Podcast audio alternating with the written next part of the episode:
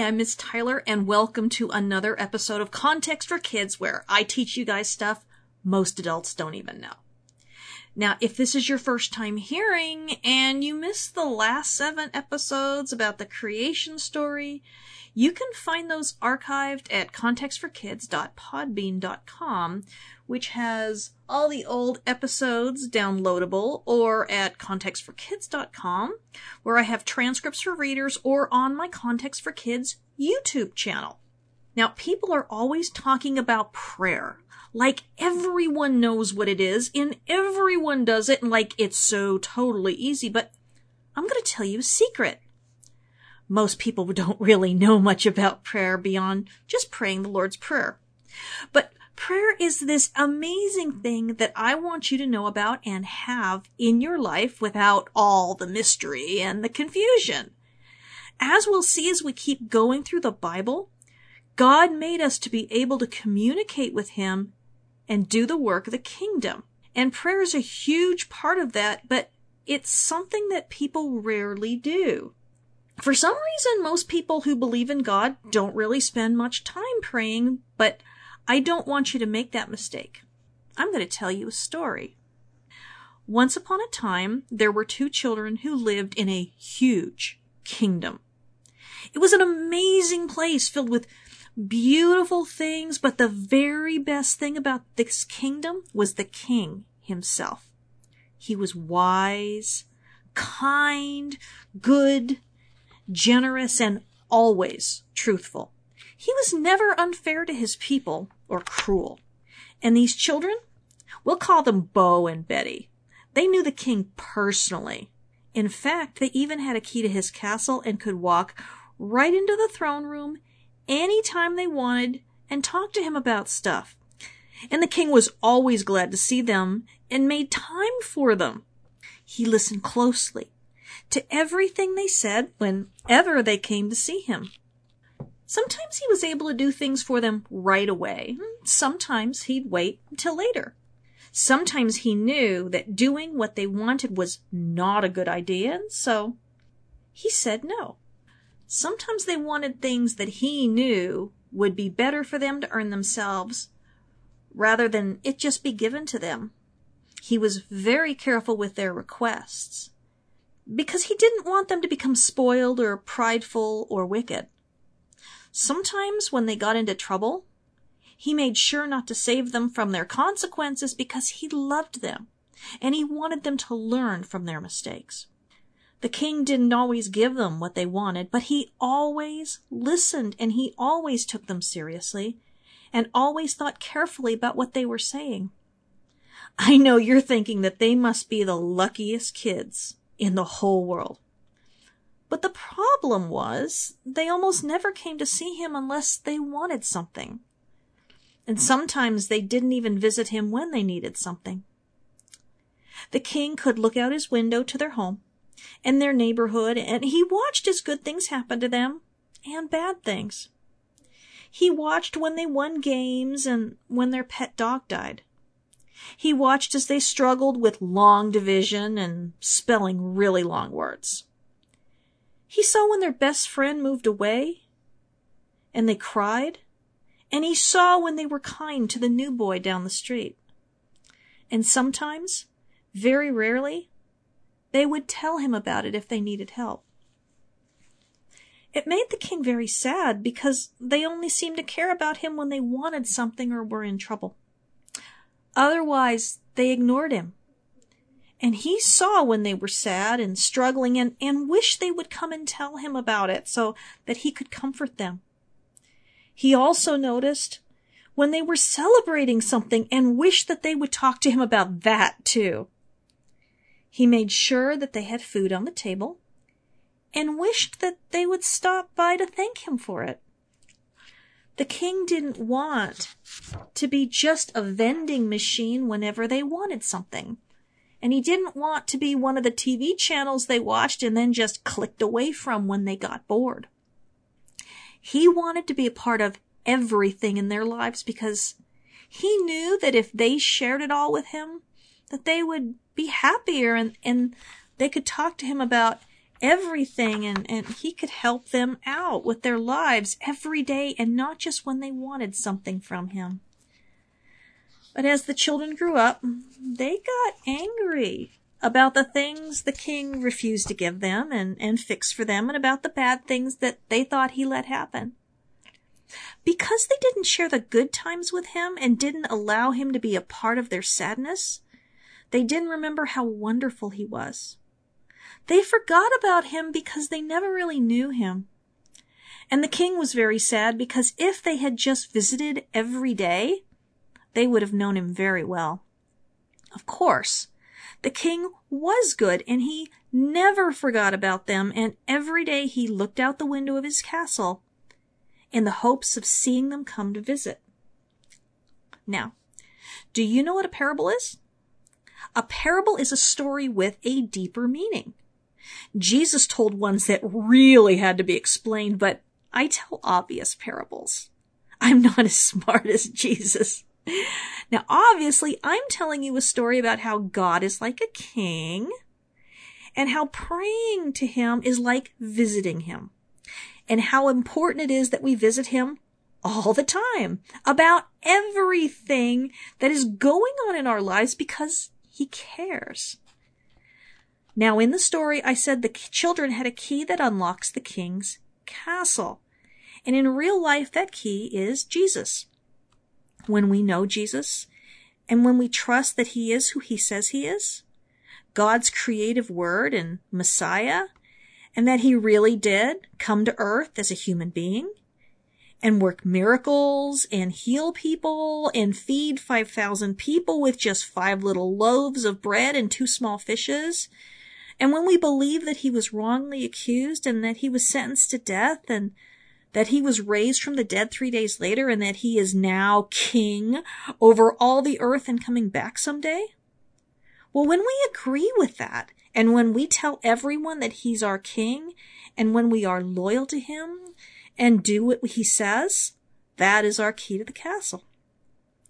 Faith in Jesus makes it possible for us to always come and talk to God and for him to always hear us. Just think about it. The God who created everything hears you whenever you visit him in prayer. The God who split the sea in half and allowed his people to walk across on dry ground, he hears you when you talk to him. The mighty, all-powerful, loving Creator God is paying attention to you and actually wanted to hear all about your day. Can you even imagine that? I think we would all be a lot more confident and a lot less scared in general if we really believed that God is always paying attention to us and listening to us when we talk to him. And that's what prayer is. It's talking to God. Sometimes people like to make it fancier than that, but really that's what it is. When we pray, we aren't talking to ourselves or to thin air or to an imaginary friend, but to God. And he hears us. He's listening. Some people want to use flowery and fancy words that they don't use normally when they talk. But you know what? God doesn't need all that. Sometimes we're concentrating so much on how we sound and trying to sound fancy that we think more about the words we're using than about what we want to say to God. But God knows how we talk in real life, and he isn't fooled. Prayer isn't a competition to see who sounds the coolest when they do it. Prayer is about having an honest relationship with God, a real relationship between you, the real you, and the real him. Imagine trying to fool God, right? But we do try to do that a lot, on a lot of things. When we get to the story of Cain and Abel, you will see Cain trying to fool God. And even though we read that and we facepalm, we do the same thing. Just in other ways. One of those ways is trying to be someone when we pray who we aren't in real life. But he watches us all day. He knows who we are. That's who needs to come to him in prayer, not the fake person. Now, if you just don't know how to talk with God, there are two prayers in Scripture that you can pray instead. And I pray these 3 times a day. I have a little alarm set on my watch, and it goes off at 9 a.m., 12, and 3 p.m. I pray at those times because that's when they prayed at the temple, and today, all around the world, people pray at those hours. So when I pray, I am never praying alone. Now, the first prayer is a prayer that Jesus taught his disciples when they wanted to know how to pray. And the second prayer is found in Deuteronomy. It's called the Shema. Jesus taught this prayer as well and added another verse to it from Leviticus 19:18. So the first prayer is called the Lord's Prayer because Jesus taught it in Matthew 6. Pray like this. Our Father in heaven, hallowed be your name. Your kingdom come, your will be done, on earth as it is in heaven. Give us this day our daily bread, and forgive us our sins, as we also have forgiven the people who have sinned against us. And lead us not into temptation, but deliver us from evil.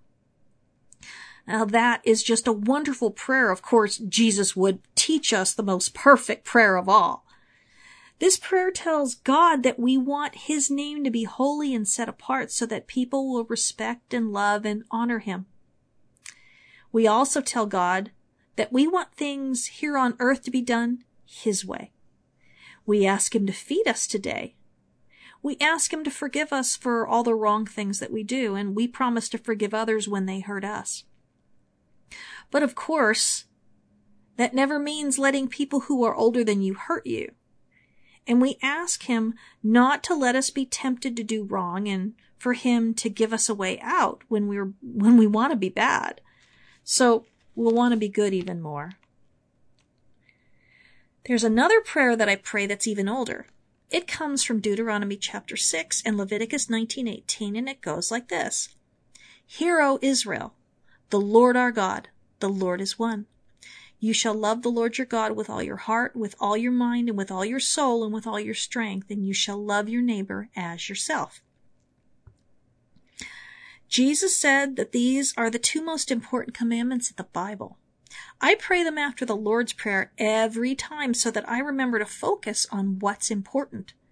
And because I pray these, I want them to be true more and more, and God changes me on the inside. He'll always answer prayers like that. But I also talk to God all day about things, the way I would to a real person. When I'm happy, I share it with him. And when I'm sad or scared, I tell him all about it. When I am confused or angry, I go to him and I talk to him. When I'm really angry at someone, I usually have to talk to him about it until I'm ready to forgive them and not take revenge on them. Because when we don't forgive, that's usually what we end up doing. We take matters into our own hands and usually make everything 10 times worse. When I forget to talk to God, or when I'm so angry that I don't want to, my chances of thinking, doing, and saying the wrong things really increases a lot. Even though I'm 51 years old and old enough to be a grandma and probably old enough to be your grandma, it doesn't mean that I don't have to talk to God all the time and listen for him to talk to me. We never get old enough to stop needing to listen to God's voice and to hear his advice. I want you guys to think of how crazy it would be if you knew a king that could take your problems that you could take your problems to, and you just refused. Nope. Not gonna talk to the one person who could solve my problems or help me solve them. Well, not gonna talk to the one person who gives the absolute best advice and who's always right. I'll just handle it myself instead. Well, how crazy is that, guys? If you knew someone who knew the president of your country and was friends with them, and when they got into trouble didn't ask the president for help, you wouldn't just hardly believe it. And yet, we have the creator and king of the entire universe listening to us and waiting anxiously for a visit, and we don't want to talk to him? We should be talking to him and listening for his voice all the time. Listening for his voice? Oh yeah, you betcha. And I find that kids can hear God a lot more easily than grown-ups can. The problem is that we usually don't want to hear what God has to say, and especially when we really want to be right about everything. But we'll talk about that some other time. Now, for now, I want you to think about what we just studied over the past 6 weeks. The creation story. After we study about Adam and Eve, we will talk about repentance prayers. When we admit to God, when we have sinned, and ask him for forgiveness, which is exactly what they refused to do. But right now, I want to get you thinking about something important. I want you to think about who you are praying to when you pray. It's so easy, I mean, even for adults, and especially for adults, to just pray and just think about nothing and kind of consider it a chore or just something we have to do to be good people. But if you pick up a rock or a leaf or a ladybug lands on your hand, it's pretty cool. But you can't make a rock or a leaf or a ladybug, and neither can your parents. Neither can I. No person can. We wouldn't even know where to begin if we had the power or were smart enough. Do you remember from episode 2 where we talked about God's creative word, Jesus, and the Hebrew word bara? Bara is a verb, an action word, and it only applies to God. Only God can bara, create something out of nothing. Humans can make things out of other things, to a point. But we can't create anything out of nowhere, except trouble. Now, when you are talking to God and taking your troubles to him, I want you to understand what he can do. Jesus showed us just some of what God is capable of. And it's important to study the life of Jesus and to remind ourselves of what God would do for people if he was still here with us on earth walking around as a human being. But the whole Bible is filled with amazing things that God has done, and when we pray, we need to be thinking of those. When you pray to God, you are talking to the one who made the entire universe and all the animals and plants. And remember, he made them to just be what we needed, or to be just what we needed. So we know he cares and is interested in what we need. When you pray to God, you are talking to the one who protected people from sinning against him by making them speak all different languages from one another when they were trying to build the Tower of Babel.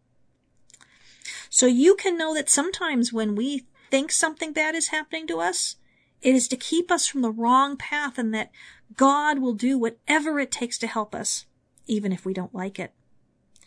When you pray to God, you're talking to the one who parted the Red Sea so his people could escape from Pharaoh and his armies. So you can know he's there when we need saving. When you pray to God, you are talking to the one who talked to Cain when he was angry enough with his brother to kill him.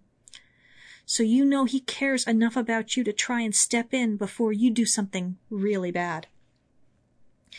And he also talked to Cain after he killed his brother. So you know you are talking to someone who won't just ignore you and hate you forever when you sin. Even such a terrible sin as murder.